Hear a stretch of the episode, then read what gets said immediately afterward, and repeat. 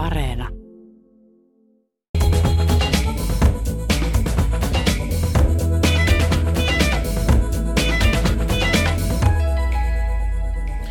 Tästä alkaa Kulttuuri Ykkösen kisastudio. Jakke Holvas juontaa ja ajankohtaisaiheesta keskustelemassa Antiikki- ja Design-lehden päätoimittaja Mirva Saukkola, liikemies Sami Kuusela sekä toimittaja ja elokuvakriitikko Matti Räämö. Tervetuloa kaikille.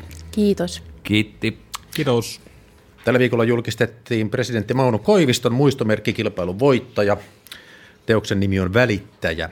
Siinä on ainakin neljän viiden metrin korkeudelle ulottuvia kiehkuroita, kiilotettua ruostumatonta terästä ja teoksen on suunnitellut Kirsi Kaulanen. Olette kurkanneet kuvia tästä uudesta Mauno Koiviston muistomerkistä. Tekikö vaikutuksen Mirva Saukkola? No täytyy sanoa, että totta kai teki, koska Mauno Koivisto itsessään oli myös hyvin vaikuttava persona ja teki huikean uran politiikassa ja oli tällaisia vanhan koulun suuria valtiomiehiä, jota opimme arvostamaan ja itsekin opin arvostamaan häntä jo tosiaan hyvin pienenä tyttönä, kun hän sitten astui tehtäväänsä. Mutta totta kai, jos ajatellaan tällaisia niin vanhoja näköis veistoksia, mitä vielä esimerkiksi ajatellaan vaikkapa Mannerheimin ratsasta ja patsasta siinä Kiasman edessä.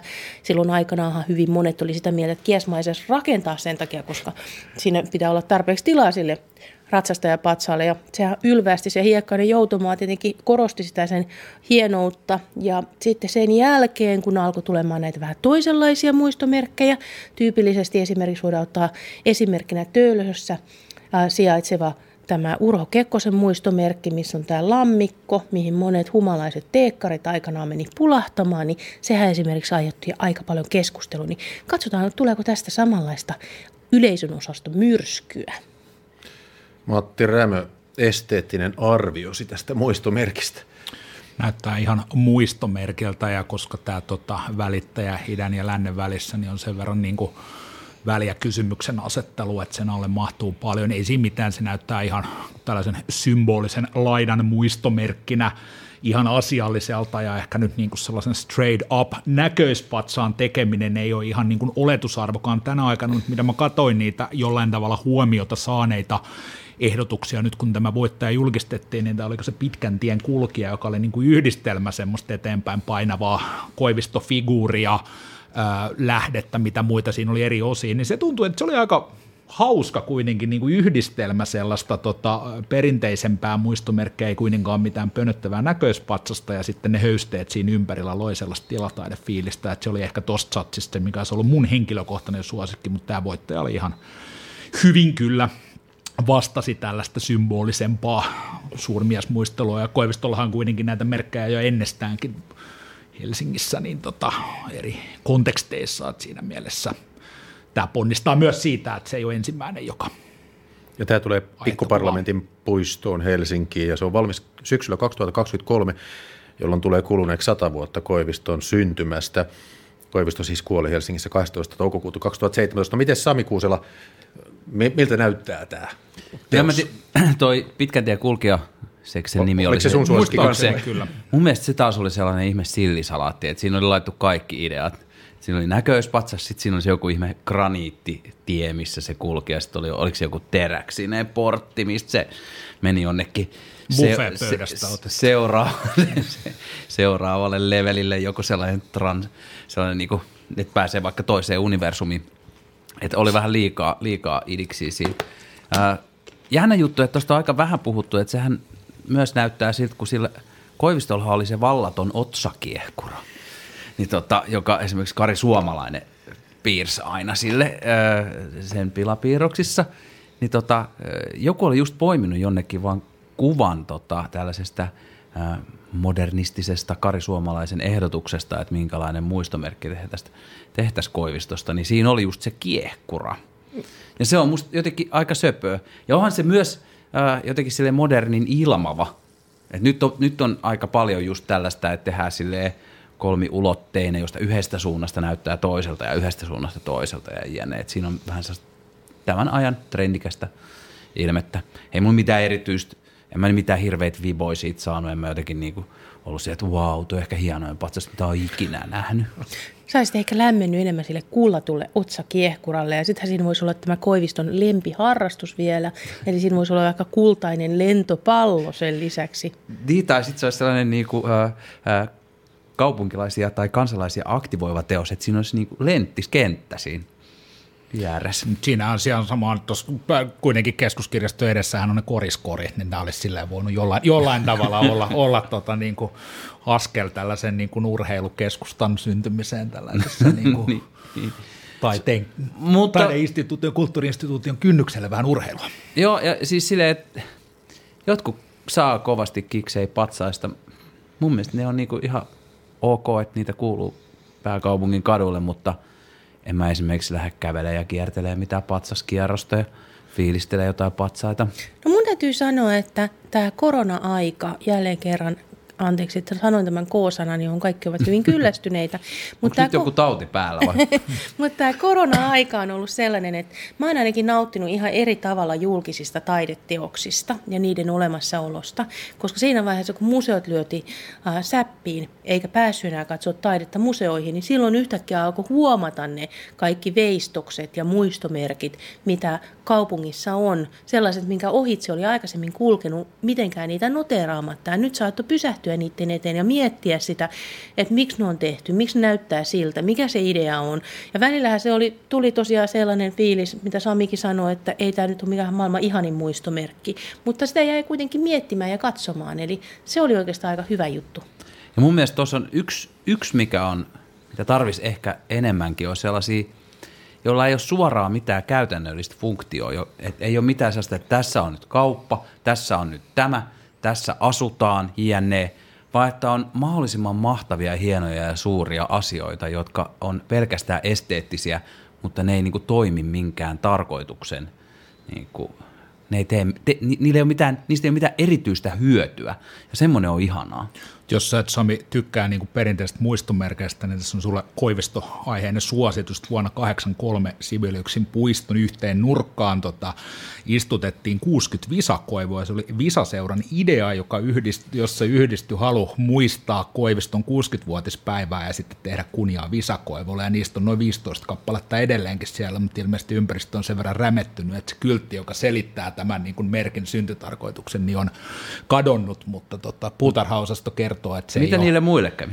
No siellä ne jäivät ajan jalkoihin, voisi sanoa, ja sille on syy, miksi ne ei ole istuttanut lisää, ja se on se, että jos ne vetäisi sen liian tukkoon, niin sitten ne niin kuin henkiin jääneet, ne saattaisivat voida huonommin, mutta nyt on kuulemma suunnitelma, että tota, vedetään se kulkureitti jotenkin paremmin sen koivikon läpi ja tota, puleerataan se kyltti sieltä puskan alta esiin ja näin, jotta se niin kuin jäsentyy vähän paremmin muistomerkiksi, mutta näinkin modernilla tavalla on koivistoa ja visakoivuja kunnioitettu Helsingissä jo vuonna 1983. Siisti. Tämä muuten, kun Sami mainitsi tämän otsakiekuran, niin kollegani kulttuuriykkösen juontaja Ville Talolla sanoi, että se on selvästi Koiviston hiuskiehkura, mutta sehän on aivan valtavan korkea, että siihen jopa mahtuu ihminen siitä tota, kävelemään ali, että tämä mikä tänne tulee, mm-hmm. tulee sitten tähän pikkuparlamentin puistoon. Siis nämä presidenttien muistomerkit on aikaisemminkin aina Suomessa herättänyt keskustelua.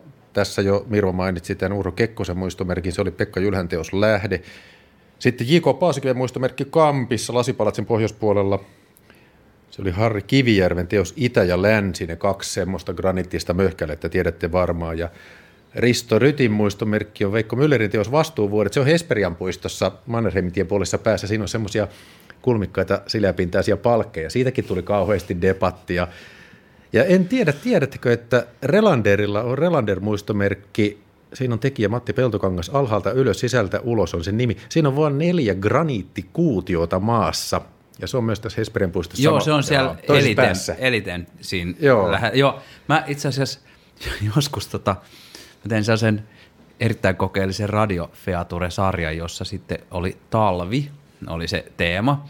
Ja sitten me mietittiin niinku sellainen, ehkä ei, ei se kaikkein kuulein presidentti Suomen historiasta, ja sitten me ajattelin, että se on talvi on sellaista staattisuutta ja silloin, ettei niinku tapahdu mitään, niin sitten mä etin yhden kaverin, joka on seissyt paljon kunniavartiossa ja me mentiin just siihen Relanderin patsaan eteen seisomaan sille 45 minuuttia, minkä se kunniavartiointi kestää. Sitten kun me oltiin jöpötetty siinä joku puoli tuntia ja oli talvi. Ei nyt tullut hirveän kylmä, mutta se oli ihan valtavan tylsää seistä ihan paikalla, ettei periaatteessa saa edes niin silmiä liikuttaa. Niin meillä tuli hirveä matsi siitä, että kumpi saa katsoa kelloa. Hei mä vielä näistä näköispatsaista. Niin näähän on tota Svinhuvud ja Kyösti Kallio, niistähän on tämmöinen näköiskuva eduskuntatalon edessä, mutta sitten tuossa kesällä julkistettiin Lontoossa Walesin prinsessa Dianan patsas ja se oli näköispatsas. Ja siitä kuvataidekriitikko Timo Valjakka sanoi, että siitä tulee mieleen uskonnollinen kitsch, torella myytävät pienoispatsaat pyhimyksistä, tulee mielikuva alttarista tai kultista, tällaista harrastetaan vaikka Pohjois-Koreassa, sanoo Valjakka. Tajutteko pointin? Niin. Että kun nythän on tämmöistä symbolista, ei-esittävää suunnittelua patsaissa. Se oli kyllä häkellyttävä veistys se prinsessa Dianan muistomerkki, koska se ei todellakaan vaikuttanut siltä, että se on tehty tähän aikaan. Se oli monessa suhteessa hyvin vanhahtava. Siinä oli mittasuhteet eivät ainakaan minun mielestäni osuneet ihan kohdalleen ja kaiken kaikkiaan prinsessa ei näyttänyt siinä hyvin samanlaiselta kuin lehtikuvissa. Sen lisäksi tämä lapsijoukko, joka hänet oli saartanut siinä, niin oli, nämä lapset oli sellaisten pienoisaikuisten näköisiä. Mua ei henkilökohtaisesti tämä prinsessa Dianan muistomerkki kovastikaan puhututtanut. Ja sitten kun otetaan vielä huomioon se, että jos ajatellaan sitä prinsessa Dianan perintöä, niin voisi kuvitella, että hänen muistolle olennaisempi kuin joku pönöttävä patsas olisi esimerkiksi se, että joku säätiö jatkaa työtä esimerkiksi lasten tai maamiinojen uhrien parissa. Eli se olisi jotenkin keskeisempi osa ehkä sitä prinsessa Dianan perintöä kuin se jököttävä patsas siellä. Mm. Mutta se on siis toteutus siinä oli niin kömpelö, että siinä mielessä tämä niinku kids-rinnastus tuntuu verrattain perustellut noin yleisemmin sille, että se ole kiitollinen tehtävä kyllä tuollaista, että okei, ne pitäisi aina matchata siihen niin tekoajan ja suunnitteluajan ideaaleihin, vastata niitä jollain tavalla, mutta patsassa myös tehdään lainausmerkeissä ikuiseksi. Se pitäisi kestää sitten ne niin kuin myöhemmätkin vaiheet niin kuin jollain tavalla olla merkityksellinen sitten, sitten siellä, että kyllä nämä ja sitten Vaikea rasti kaiken no, Paljon kaikkiaan. esimerkiksi muodin historiaa tunte, tutkineena ja sitä tuntevana ihmisenä, niin musta tuntuu tosi huvittavalta, minkä takia prinsessa Diana oli puettu siihen sellaisen niin kliseiseen 90-luvun muotiin. Eli hänellä oli kynähame, paitapusero, leveä vyö. Se oli tietenkin, haluttiin pysäyttää se hänen hahmonsa juuri ennen hänen kuolemaansa, mutta pakko sanoa, että se näytti tosi ysäriltä. Se patsaskin sitä myöten. Mutta nämä on aikakausidonnaisia selvästi, koska Paavo Nurmi patsas siis Olympiastadionin vieressä juoksee alasti. Mutta sitten kun hiihte Helena Takalosta tehtiin Pyhäjärvelle patsas 2006, hän on hiihtoasennossa siinä alasti, niin siitä tuli sitten vähän niin kuin pulinaa että se on, milloin se tehdään, sillä näyttää olevan merkitys. Onko se Gunnar Pärilunin patsas, joka on taas tuossa Vallilassa, niin sehän siinäkin nakuna nyrkkeilee, mutta se on parempi ok, että niinku mies, mies on. Onkohan siinä jotain tällaista sitten? si- Mutta mut mua, mua niinku ehkä viime aikojen oli tämä 2017 Helsingissä tonne Kasarmin torille tuli tämä talvisodan muisto patsas. Se on aika vaikuttava, kun se on silleen puhki ammuttu. Siinä on niinku sellaista niinku tragediaa, siinä on niinku surua. Se, se on jotenkin, se on, se on hurja siinä, siinä tota, ää, tota, keskellä torja kuitenkin siinä sotilashommien edessä. Kuuntelette Yle Radio 1, Kulttuuri kisastudiota, suora lähetys keskustelemassa Mirva Saukkula, Sami Kuusela ja Matti Rämö. Jakke Holvas juontaa.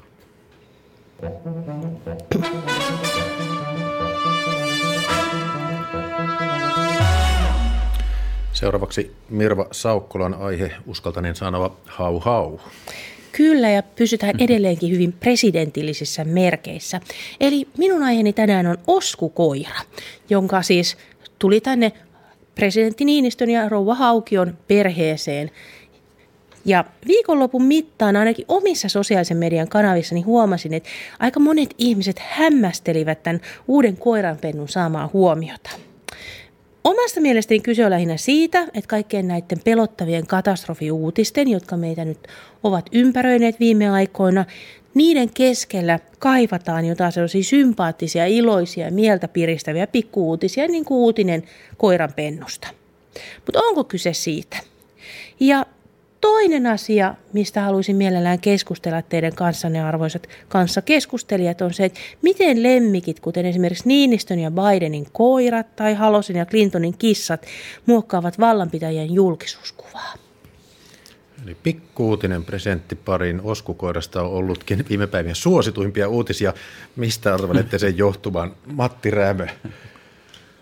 No tällaisella tota, sympaattisella human interest uutisoinnilla on toki niin kuin kiinteä paikka tämän muuten niin ongelmakeskeisen journalismin kentässä valettuna ja sun ajatus siitä, jossa ihminen, joka edustaa valtaa, niin jotenkin niin kuin osoittaa tällaista pehmeämpää puolta, avaa vähän yksityisyyttään tällaisella turvallisella tavalla, on tietenkin niin kuin se ristiriita on kauhean kiinnostava. Ja tota, ylipäätään kaikki tämmöinen, niin kuin kaikki, kaikki millä tavalla poliitikko avaa arkea, niin on aina, aina viestintää hyvin tehokasta sellaista.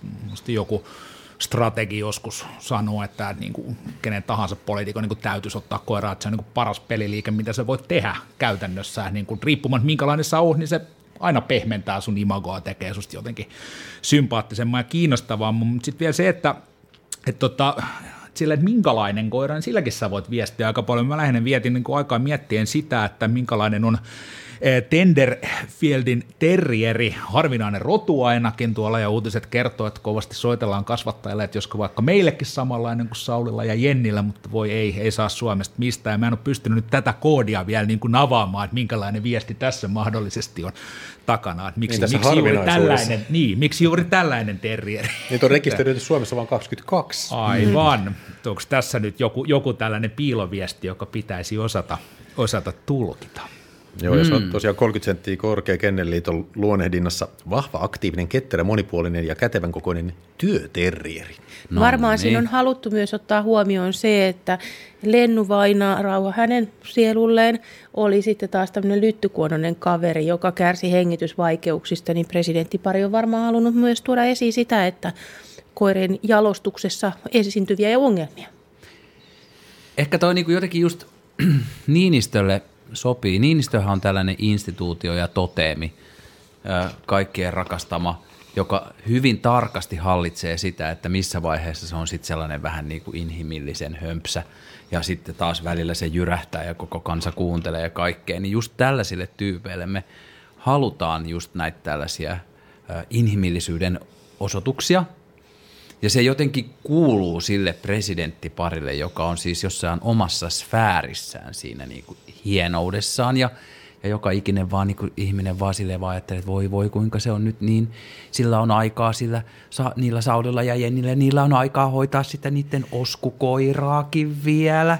Että se on jotenkin, äh, ehkä jos olisi sellainen vähän äh, ristiriitaisempi hahmo, niin silloin se koira ei toimiskaan niin, vaan tässä se tulee sellaisena – kivana pikku, turvallisen vähän sellaisena rentona, turvallisen rentona lisänä siihen julkisuuskuvaan. Mutta Oskuhan on myös, sehän on tämä Karvisessa, niin sehän on se täysi idiootti. Tämä on, muuten, tämä on asia, että mä mietin, että tämä nimivalinta on yllättävä, koska Karvinen sarjakuvassa se... ei se... niinku puhu mitään, niin. se vetää vaan ja, se niinku, ja Karvinen vaan kiusaa sitä, että kuka siellä niin. nyt siellä heidän perheessä. Tämä on aivan nerokasta ironia. niin. Kaiken tämän sillä, että tässä on tämä työ, harvinainen työkoira ja sitten vähän, vähän tällaista sillä, niin kuin silmäiskusarjakuva. Eikö tämä alun perin ollut tämä koiran kennel-nimi oli Apollon? Aha, Eli se oli hirveän paljon ylvämpi nimi, mutta sitten siitä tuli vaan Osku. Mutta nyt kun Sami vastaan Pandoran lippaan ja otti Karvisen esiin, niin siinä mielessä on aika mielenkiintoista, että miten nämä presidenttien lemmikit sitten muuten ovat heitä määritelleet. Kun sitten taas jos ajatellaan presidentti Halosta, niin hänellähän oli nämä ronttia miskakissat ja hänestä tuli sitten vähän, kun hän oli kuitenkin sellainen ehkä vähän bohemimpi presidenttihahmo kuin Niinistö, niin hänestä tuli vähän sellainen niin kuin hassu kissatäti, jolla oli ne kaksi kissaa. Mutta sitten mielenkiintoista on se, että Yhdysvalloissa edellisen presidentin eli Donald Trumpin aikana varsinkin monet demokraatit näki, Trumpissa on jotain todella pahasti pielessä, koska, pitkästä aikaa valkoisessa talossa ei ollut yhtään lemmikkiä ja Monet varsinkin demokraatit tosiaan näkivät tämän tulkintana siitä, että Trump on tällainen kylmä ja sydämetön ihminen, koska sille ei ole edes lemmikkieläintä. Mutta nyt Bidenilla on Major ja Champ-nimiset koirat. Ja vieläpä löytökoirat.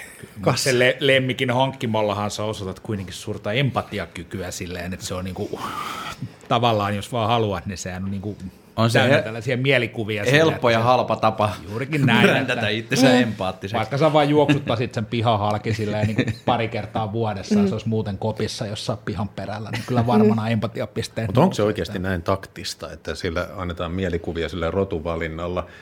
Tuota, No, jo- jos per- tuolla levelillä, presidenttilevelillä, niin kyllä sen on jonkun, jollain lailla oltava taktista tai muuten se, se sen koiran hankkiva presidentti on vähän hölmö, jos se ottaa just jonkun niin kuin ihan random. Kyllä, mä, kyllä, kyllä mä näen, että kaikki tollainen on nimenomaan tarkkaan harkittua viestintää. että Jos miettii vaikka poliitikkojen lempiruokia asialta usein kysytään, niin kerrotaan, niin mä edelleen suosikkejani on Jyrki Kataisen flambeerattu majava, joka on niin ihanan Oi! reteän tavallaan Wow! sellainen niin kuin ylpeän yläluokkainen. Toki hän harrastaa metsästystä ja siinä mielessä tämä on varmaan se täysin vilpitöntä taas, mutta silloin vieläpä flambeerattu muistaakseni oli se muoto, missä hän sanoi edes lieke, Mut eiks ma- liekitetty, vaan niin kuin todella hienosti Eikö sanottu. Matti. Vanhasella ollut sellaisia vähän niin kuin tällaisia taaperomaisia tota, tällaisia ruokainhokkeja? Oliko se an- ananaspizza? Ja tomaatti tai joku Joo, ja siis Matti. Vanhanenhan tuli, teki, toi Mä en taas, muista ihan tarkkaan. En mäkään, ja Matti Vanhanenhan toi taas 1980-luvun tällaisen lisukesuosikin, eli uuniperunan vahvasti meidän kaikkien, Ja siitähän sitten käytiin myös oikeudessa. Kyllä, Kun se, hän kun- ei itse sitä tuonut, vaan se oli tämä Susan rakas. Hei, palataan sen verran vielä koiriin, että entäs jos presidenttipari olisi hankkinut suuren aggressiivisen näköinen, näköisen vartiokoiran?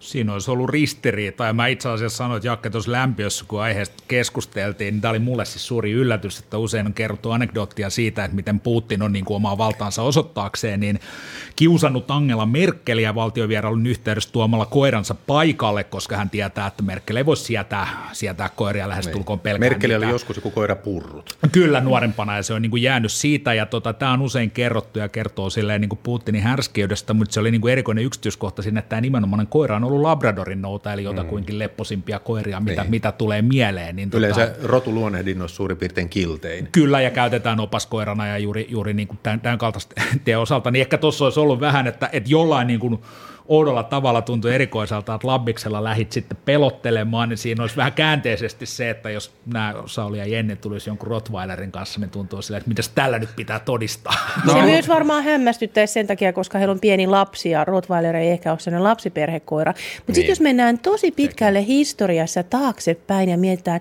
äh, valtiaiden lemmikkejä, niin aika useastihan se lemmikki on sellainen pehmentävä asia ja tuo semmoista sympaattisuutta ja lämpöä. Ajatellaan vaikka Obama-perheen koiraa, mikä oli tietenkin myöskin sen takia, että lapset oli aika pieniä vielä ja se oli selkeästi lapsiperhekoira. Mutta sitten jos mennään todella synkälle 1940-luvulle, niin sieltä nousee esiin koira nimeltä Blondie, joka oli Adolf Hitlerin saksanpaimen koira. Ja siinähän oli jännittävä juttu se, että äh, diktaattorihan suorastaan palvoi tätä Blondie-koiraansa. Koiraparka pelkäs diktaattoria ihan kuollakseen ja värisi sen edessä. Ja Eva Braun äh, inhosi sitä yli kaiken ja potki sitä Blondieta aina pöydän alla tassuihin. Eli siinä suhteessa taitaa olla niin, että Blondi oli fiksu koira ja tajusi, että tässä ei olla kyllä kauhean hyvään perheeseen päästy. Tota, Laura Huhtasaarillahan on tällainen mastiffi, tällainen oikein iso sellainen niin kuin melko se hurjan näköinen Ihan koira. tosi. Ja Sillähän oli tämä paperit, paperit kiitos, tällainen niin kuin aika vahva visuaalinen kuva, jossa oli siis, se oli portin takana, siinä oli tota tällaiset niin kuin, siinä oli, siinä oli niin kuin iso aita ja siinä se niin kuin Suomi takaisin ja tällainen, että hän niin kuin on tämä suojelija, suojelija näiltä tota, maahan kanssa. tunkeutujilta. Ja, mutta sitten tietysti internetin eh, irvileot vaihto Lauran pään tota, tilalle paperiteenpään ja sitten vähän muokkas sitä, niin paperitee, kiitos. Mutta mut ajatellaan nyt, että tämä Tenterfieldin terrieri, joka nyt sitten on Suomessa kuuluisa ja sitä varmaan havitellaan eri koteihin, vaikka niitä tällä hetkellä on ainakin vähän, joka tosiaan tunnetaan Australiassa seurallisena maatilojen rottakoirana, niin sanottuna hiiren tappajana, joka pitää hiiret ja rotat ja muut pienpedot loitulla, samoin kuin Jack Russellin terrieri, joka muuten mulla on. Mm. Mä tota, tota, luulen, tämän- että Mäntyniemessä ei ole, voisin kuvitella, että siellä ihan Ehkä hirveästi liikaa on rottia. o- Oskulle puuhaa tällä saralla. Että pitää varmaan Oskulle löytää jotain kumirottia heiteltäväksi. että miten hyvin voisitte kuvitella Venäjän presidentti Putinille viereen seisomaan tämmöisen pienen Tenterfieldin terrierin? En mä oikein. Ei, No en mä tiedä, olisiko siinä joku sellainen minikarhu tai joku, tai millä se voisi ratsastaa tai joten...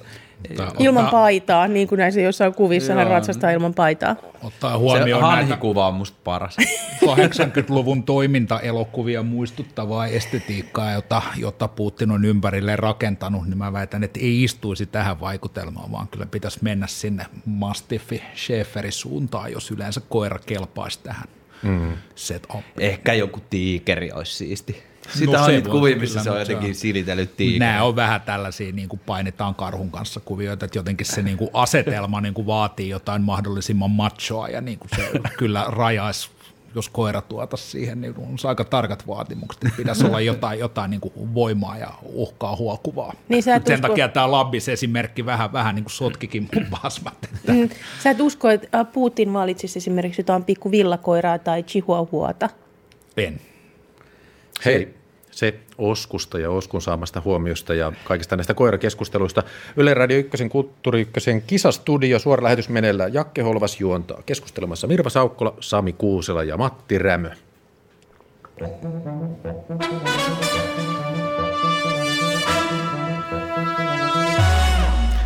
Sitten Matti Rämön aihe, vaan mikä se on? Tässä tota, korona aikaan, sori kielletty sana täältäkin kertaalleen, niin tota, monien kertaan kun näistä rajoituksista, jota tänään just kerrottiin, että aletaan Uudellamaalla purkaa näitä kahden metrin turvavälejä ja lohkumisasioita, eli asioita, jotka on tehnyt kulttuuri- ja tapahtuma-alan työskentelyn vaikeaksi tai useimmiten mahdottomaksi. Tätä saagaa näistä rajoituksista, jotka on kohdellut kulttuuri- ja tapahtuma-alan toimijoita hyvin eri tavalla kuin esimerkiksi ravintola-alan toimijoita seuratessa, niin on monta kertaa miettinyt, että aika vähän on kulttuuri- ja tapahtuma-alan toimijoilla poliittisia puolesta puhujia poliitikkoja tai puolueita, jotka halusi erityisesti profiloitua tämän sektorin edunvalvojaksi. Että nämä kuitenkin tapahtumat teollisuus ry kertoo, että 200 000 henkilöä tämä sektori työllistää niin kuin osa-aikaiset ja täyspäiväiset yhteenlaskettuna ja sellainen 3,5 prosenttia BKTstä tulee, tulee tämän sektorin alta, että ei mikään ihan pieni juttu. Ja tota, mä luulen, että monien oletusarvoissa tällainen niin kuin punavihreähkö hallitus, mikä meillä on, niin jäsentys silleen niin kuin automaattisesti erityisen kulttuurimyönteisenä, mutta käytännön toteutusta katsoo korona-aikaa, niin mä ole yhtään varma, ja se ei ole vaan tavallaan hallitus-oppositioasetelmasta kiinni, vaan ihan, ihan koko puoluekartasta. Et mun, niin kuin, mä en oikein näe sellaisia niin kuin, aktiviteetteja tai yleensä puheenvuoroja, esityksiä, jotka selkeästi asettus – puolustamaan kulttuuritoimijoita. Mä en tarkoita sitä, että niin kuin Antti Kurvinen sanoi, että joo, tämä huonosti ja pitäisi tehdä jotain ja kuitenkin tartuntatautilain pykärä 58D edelleen kummittelee siellä ja, ja tota, niin kuin poliitikkojen kuuluisi hallita muuttamalla lainsäädäntöä, ei antamalla ohjauskirheitä tai antamalla lausuntoja, jotka eivät voi olla velvoittavia viranomaisille, niin kuin Naville, joka tekee duunia virkavastuulla, mutta pohjimmiltaan kysymys on siitä, että miksi kulttuurijengillä on niin vähän puolustajia tällaisessa tilanteessa? No aika ironisia kommentteja kirvotti muun muassa silloin kuntavaalien aikana tämä SDP-mainos, jossa Krista Kiuru kulkee yhdessä muusikon kanssa, jolla on kitara olallaan ja sitten slogan taisi olla elävän kulttuurin puolesta. Niin se ainakin kulttuuripiireissä tiedän aika monta ihmistä, jotka näki pikemminkin rouvan liittyvän enemmänkin kuolenkulttuurin puolesta puhujiin. Mutta vaikuttaa jotenkin siltä, että kulttuuri on aika usein sellainen meidän, meidän maassa valitettavasti, että se on vähän, nähdään semmoisena pienenä niin kuin lisukkeena ja sellaisena niin kuin kirsikkana kakun päällä tai juustoviipaleena leivän päällä. Eli se on jonkinlaista ylellisyyttä, josta ollaan sitten valmiita aika nopeasti luopumaan, jos ollaan vähänkin haasteellisessa tilanteessa. Ja siitä syystä ehkä just tällaisena poikkeusaikoina yksikään poliitikko ei ole sitten tarttuneet tällaiseen lainausmerkeissä vähän niin kuin kauniiseen turhuuteen, mitä se ei tietenkään ole.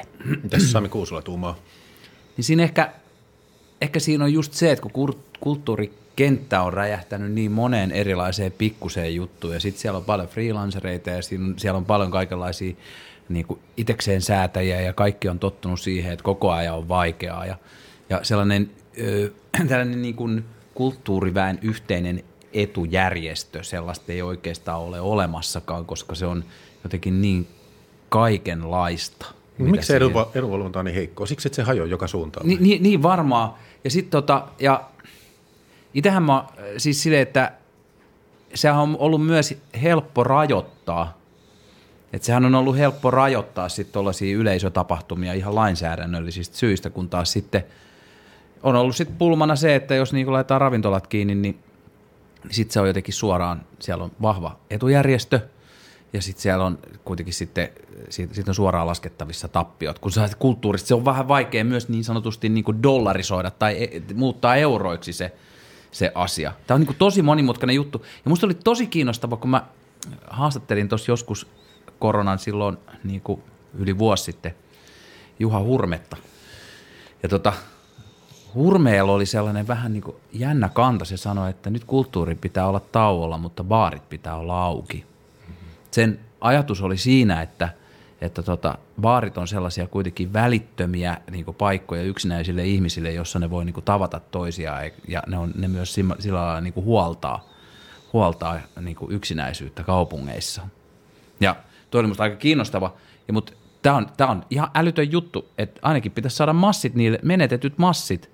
Onhan tämä euroiksi käännettävissä sikäli, että Hesarissa oli tämmöinen lausahdus, että kulttuuri- ja tapahtuma-alan liikevaihto on laskutavasta riippuen noin 4 miljardia euroa ja ravintola-alan liikevaihto hieman yli 5 miljardia euroa, eli ei mm. siinä ole suurta eroa. se- Niin mua, mua kiinnostaisi... Niin toisella tämä, että- puolella on Mara ja toisella puolella on niinku Niin. tuhat vähän useinkin Niin. keskenään riitelevää Mutta jos ajatellaan äänestyskoppiin menemistä, siis miksi äänestäjät ei tee äänestyspäätöstä ehdokkaan kulttuurimyönteisyyden perusteella? Onko tästä joku tutkimus tehty, että talous- miten se, nyt mitataan merkkaa? se, miten se mitataan se ehdokkaan kulttuurimyönteisyys? Jos ehdokkaat kysytään, että hei, et oot sä kulttuurimyönteinen, niin eikä se nyt sano, että joo, en, en mä kyllä ole kulttuurimyönteinen, että kaikki, jotka on kiinnostunut kulttuurista, niin älkää mua Mutta äänestäkö. kyllähän sen näkee, miten se käyttäytyy sitten eduskunnassa.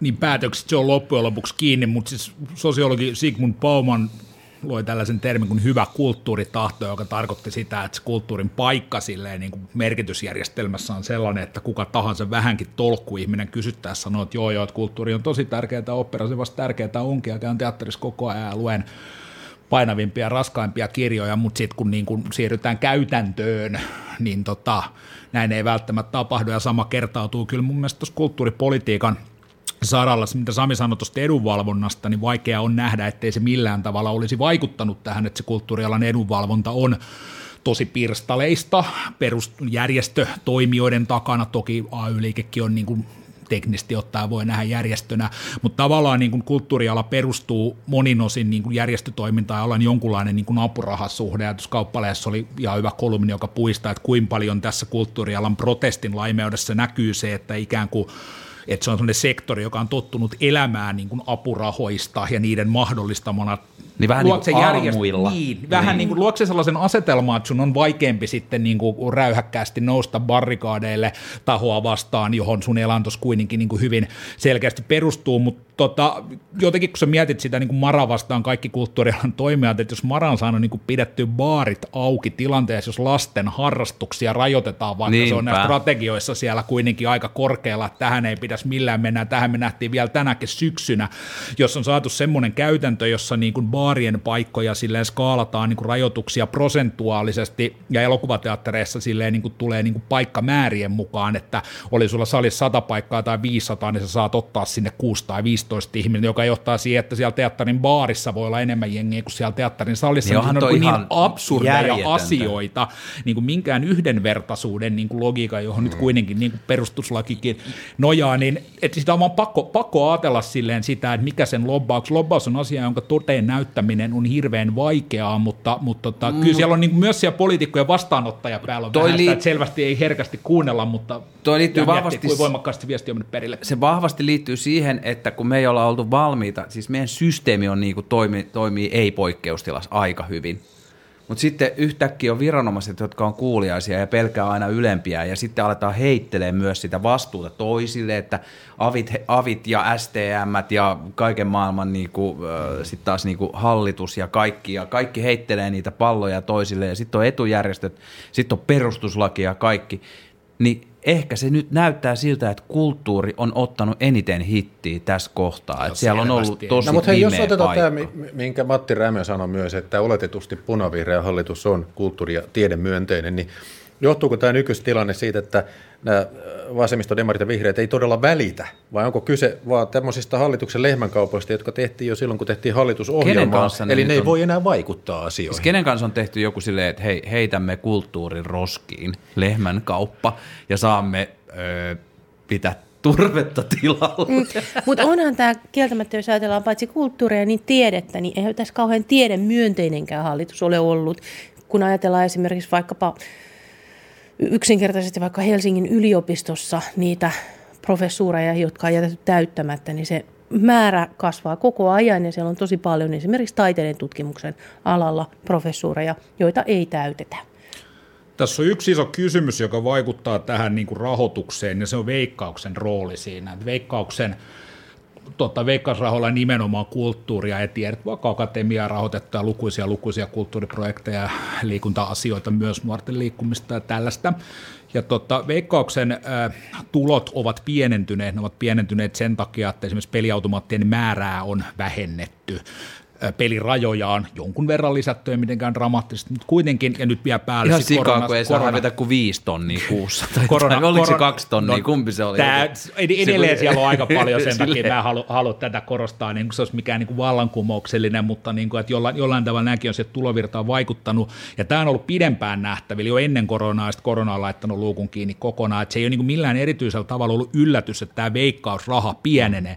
Nyt hätä on, kun mennään budjettiriiheen ensi viikolla, esimerkiksi elokuva alalla siitä, että, että, tota, että A, ne laskee, että ne menettää 9 prosenttia siitä, mitä ne on aikaisemmin saanut näiden pienentyneiden veikkaarahojen takia, kun esimerkiksi opera, teatteri ja jotain muitakin oli menettää 5 prosenttia. Elokuva on myös jäämässä sinne tota veikkausvaroille, jotka on hyvin epävarmoja ja muutama muu on sitten siirtymässä sinne budjetin puolelle. Se, mikä mua ihmetyttää, että kuin hitaasti ja vähän on käyty keskustelua siitä, että miten nämä kulttuuri ja tiede yhtä lailla saataisiin budjettirahoitukseen. Siellähän ne monissa maissa on, niillä olisi hyvin legitiimi syy olla siellä, ja tavallaan se veikkausinstrumentti tai sitä kautta rahoittaminen on aina ollut, ollut tota, hyvin epävarma, ja toisaalta siinä aikana, kun sitä rahaa on tullut paremmin näille sektoreille, ne on ollut itsekin hyvin haluttomia käymään keskustelua siitä, että olisiko sitten kuitenkin parempi rahoittaa näitä meidän tekemisiä rahalla, joka ei tule aika voittopuolisesti peliongelmaisten taskusta, eli logiikalla, joka on vähän sellainen negatiivinen verotus, että ne, joilla olisi vähiten varaa, niin maksaa suhteessa eniten siitä potista, mikä veikkauksella on, että jos siirrät ne budjettiin, eli tavalliseen verotukseen, niin sittenhän se menee ihan normaalin progression mukaan, mutta kovin on ollut hiljasta niin kuin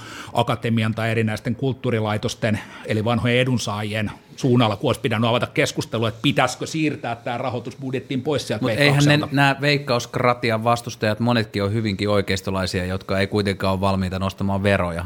Mm. Se, et se, et ei se niinku siis silleen, että et toihan on niinku, toihan on niinku monopolia vastustetaan siinä ja sitten siinä useinkin käytetään sitä – Tämä on tosi monimutkainen ja vaikea asia. Nyt tai on tai niin sitten ei ole, koska siis periaatteessa se, että rahoitaksa tuollaisia niin monien tärkeänä pitämiä sektoreita voittopuolisesti rahalla, niin. joka tulee uhkapelaamisesta, uhkapelirahasta suurin osa tulee peliongelmaista, vai rahoitaksa sitä verosta, niin kuin sä rahoitat turvetta ja niin kuin ties vaikka mitä muuta asiaa. Hei, mä, tämä, mä, en, mä en näe sitä ihan niin monimutkaisena. Tämä veikkaus on yksi aspekti. Mä haluan vielä kerran kysyä tästä, kun nämähän hallitus ja ministeri, hallitus kootti ja ministerisalkut jaettiin ennen koronaa, niin tota, jos siellä nyt olisi tiede- ja kulttuuriministerinä joku punavihreä, niin olisiko tilanne parempi vai olisiko se niin, että seuraavissa vaaleissa sitten punavihreille tulisi vielä enemmän takki?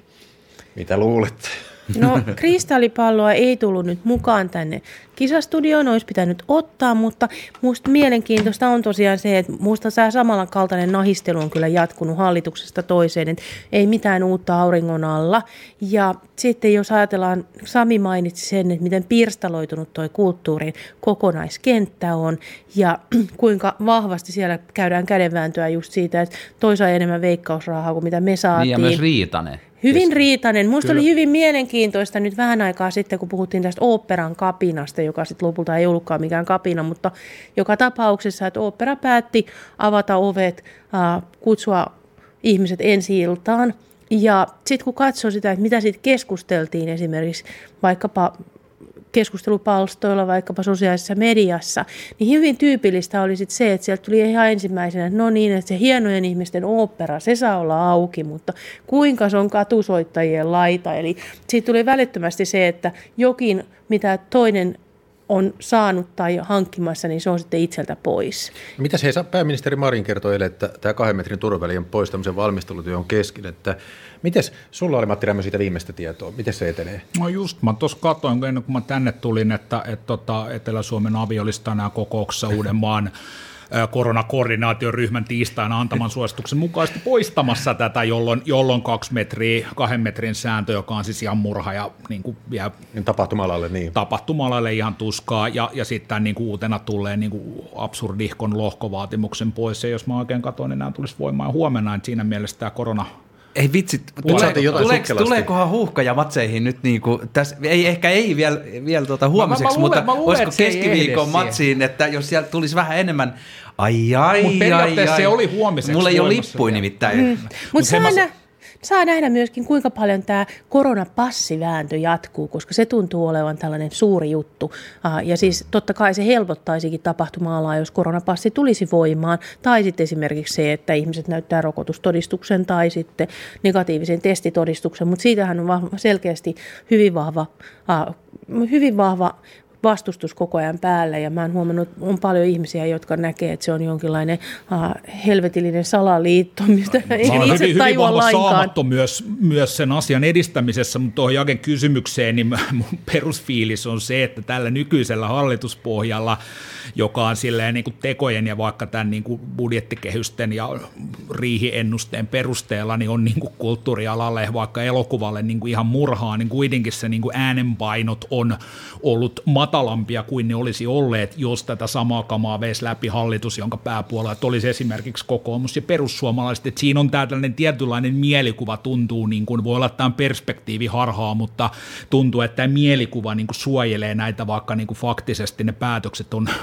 on kyllä hyvin synkkiä. Voi sanoa, että joku Sampo Terho vaikka jonkun elokuvasektorin suhteen, niin on varmaan niin kuin ollut paljon kiitollisempi hahmotekojensa puolesta kuin, kuin nykyiset tämän hallituksen kulttuuriministerit.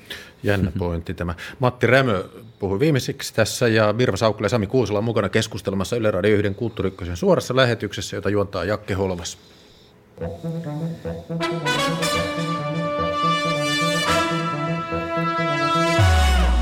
Ja vielä yksi aihe. Sami Kuusela, ole hyvä.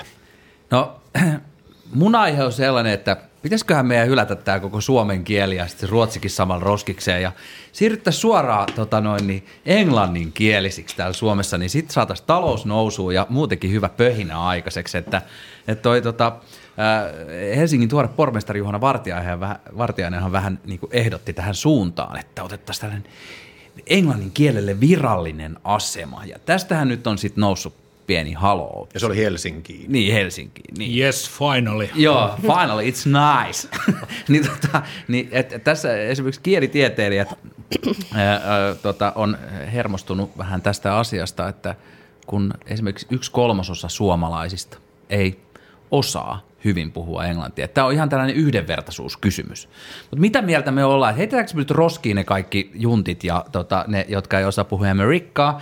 Ja tota, pahdetaan vaan enkula kohti tuota taloudellista supermenestystä kans Helsinkinä ja sitten myöhemmin kansakuntana. No Sami, mä sanoisin tähän ihan, uh, excuse my French, mutta mä sanoisin hell no, koska siitä huolimatta, että totta kai Englannilla on suuri merkitys, merkitys kaikessa mahdollisessa työelämässä, talouselämässä, kulttuurissa ja niin edelleen, niin se, että ensinnäkin otit esiin tämän yhdenvertaisuuskysymyksen, mikä on olennainen asia. Ihmisen pitää saada palveluita myös suomeksi ja ruotsiksi, mutta myös se, että kun tässä aikaisemmin keskusteltiin kulttuurista, niin jos ajatellaan suomen ja ruotsinkielistä kirjallisuutta, teatteria, elokuvia, meillä tehdään älyttömän hienoa ää, taidetta ja kulttuuria, ja sen takia pitää säilyttää myöskin se kieli elävänä.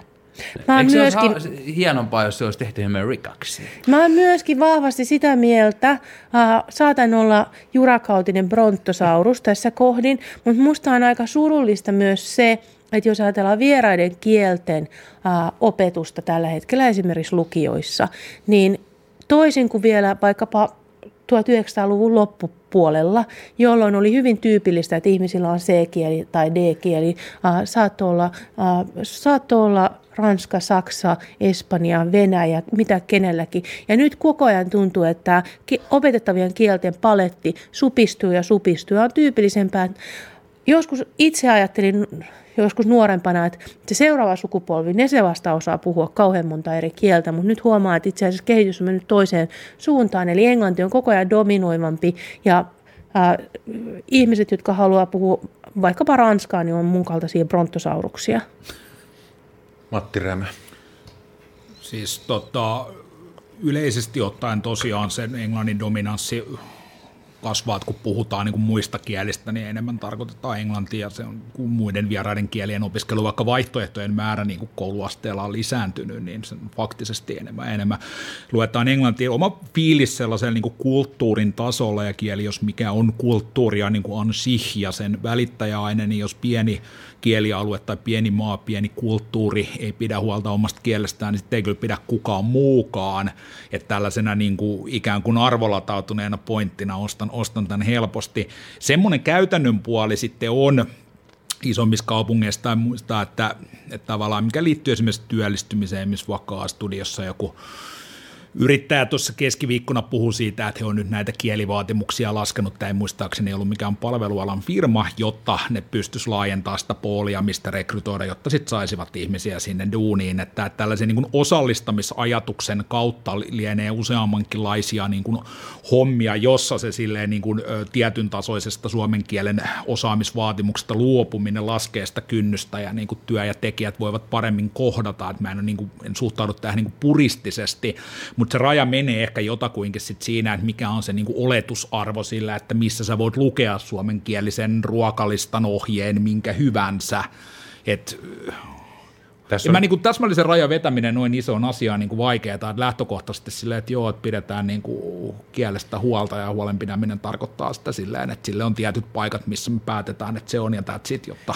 Se, mikä tässä oli jäänyt, kun Sami sanoi, että kolmasosa suomalaista ei osaa käytännössä englantia, Mä en tiedä, onko tästä joku tilasto tai jotain, mutta, mutta sillehän se menee, että näitä suomen kielen puolustajia on kulttuuri- ja sivistysjengissä, mutta enemmistö tota, niistä, jotka tarvitsee suomen kieltä, niin ne on niitä hiljaisia, jotka ei osaa kunnolla englantia.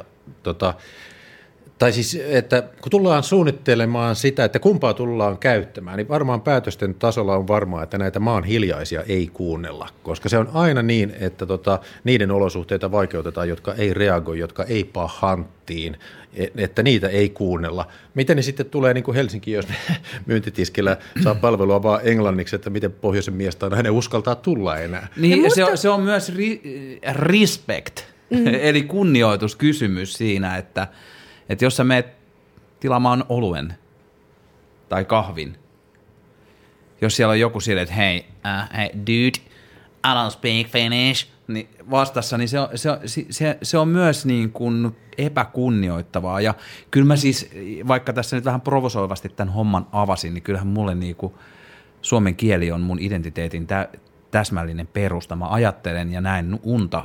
Mä, mä, mun paljon tarkempi, niin kuin, jo, voin, mä osaan ihan hyvin enkkuu, mutta siis se on epätarkkaa. Se on, se on, se on sellaista niin kuin kömpelöä se ilmaisu ja ajattelu englanniksi. Ja sitten sit tässä kun puhutaan, että et, et, niin kuin laste, last, last, lapset on vaarassa, jos ne ei opiskele englantia internetopettaja, jos mä katson vaikka omia poikia, niin vaikka mun tota, isoin poika, jonka, tota, jolla on nyt kaksi A-kieltä, sit silloin niin kuin englanti ja venäjä, ja tota, niin kyllä se, se enkku on ihan järjettömän hyvää, kun se käyttää sitä koko ajan internetyhteyksissä ja kaikki, koko, kaikki se virta, mikä tulee tämän hetken nuorille ihmisille päähän on englanniksi, jolloin siihen on valtava motivaatio oppia. Ja sen takia musta on niin ihmeellistä, että me halutaan vielä esimerkiksi jollain lainsäädännöllä tai jollain tällaisella erityisillä toimilla äh, vahvistaa englannin kielen asemaa, joka niin, on jo hyvin vahva. Mm, Kieltämättä. Ja se, mikä minusta oli mielenkiintoista, kun Matti otti esiin sen, että esimerkiksi yritys voi haluta rekrytoida äh, ihmisiä, jotka eivät puhu vaikka suomea sen takia, että siellä löytyy asiantuntijoita. Mutta jos me ajatellaan jotain startup-yritystä, joka haluaa vaikka rekrytoida ulkomailta, niin sehän on yrityksen oma päätös, että ollaan tekemässä tietynlaisia tietynlaisia suunnanvetoja siinä oman yrityksen politiikassa. Mutta se on ihan eri asia, jos puhutaan yksityisestä yrityksestä, joka tekee omat päätöksensä, kun se, että puhutaan Helsingin kaupungista, niin missä kuka... asuu monenlaisia ihmisiä. Ja musta kiinnostaa... Ei kukaan ole kieltämässä niiltä firmoilta rekrytoimasta ei. Suomea osaamattomia ihmisiä. Sellaista lakia ei ole olemassa. Se on ihan olkiukko. Mm. Mutta sitten se, mikä musta on hirveän mielenkiintoista myös, kun sä sanoit Sami sen, että äh, suomen kieli on tavallaan sun identiteetin yksi perusta. Ja jos ajatellaan niin kuin eri kieliä, niin suomen kielihän on usein niin kuin meille, jotka ovat sitä ensimmäisenä kielenä alkaneet puhua, niin se on tunnekieli, jolla me pystytään ilmaisemaan ihan eri tavalla tunteitamme kuin jollain muulla kielellä. Ja musta oli hirveän kiinnostavaa nyt, kun Mä olin tuossa ihan pari viikkoa sitten äh, Tallinnassa käymässä, kun siellä juhlistettiin Viron uudelleen itsenäistymisen 30-vuotisjuhlapäivää.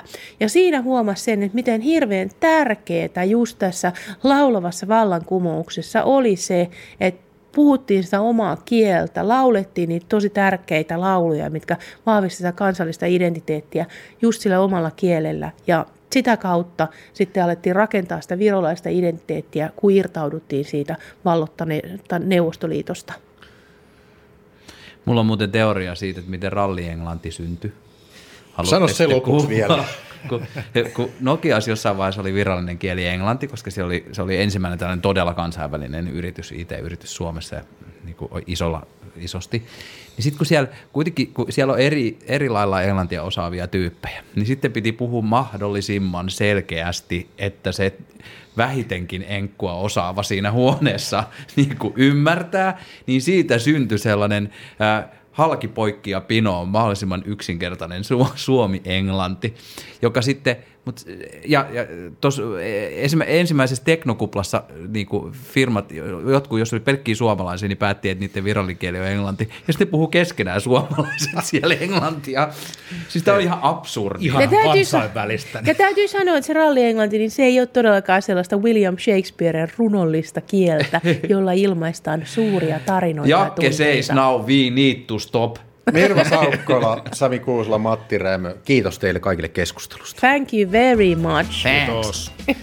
Tietoa Kulttuurikkösen tekijöistä. Ohjelma tuottaa Olli Kangassalo. Äänitarkkailijana oli tänään Jukka Viiri ja juontajana oli minä Jakke Holvas.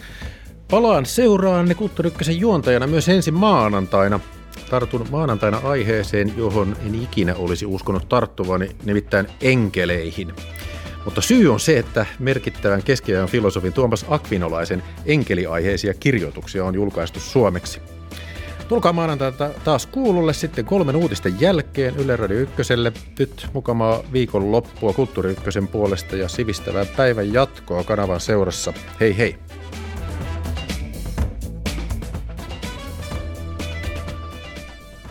Ja keholvas Kulttuuri Ykkösestä.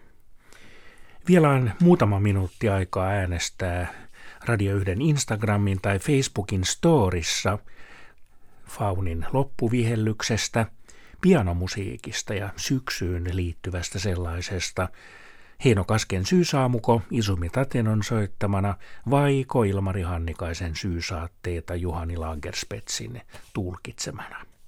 Radio 1 Instagramista tai Facebookin storista. Muutama minuutti aikaa. Kello 16 Yle Uutisten jälkeen alkaa Faunin iltapäivän kuuntelijoiden toivekonsertti ja kello 17.10 mielimaisema, tällä kertaa Ahdin mielimaisema.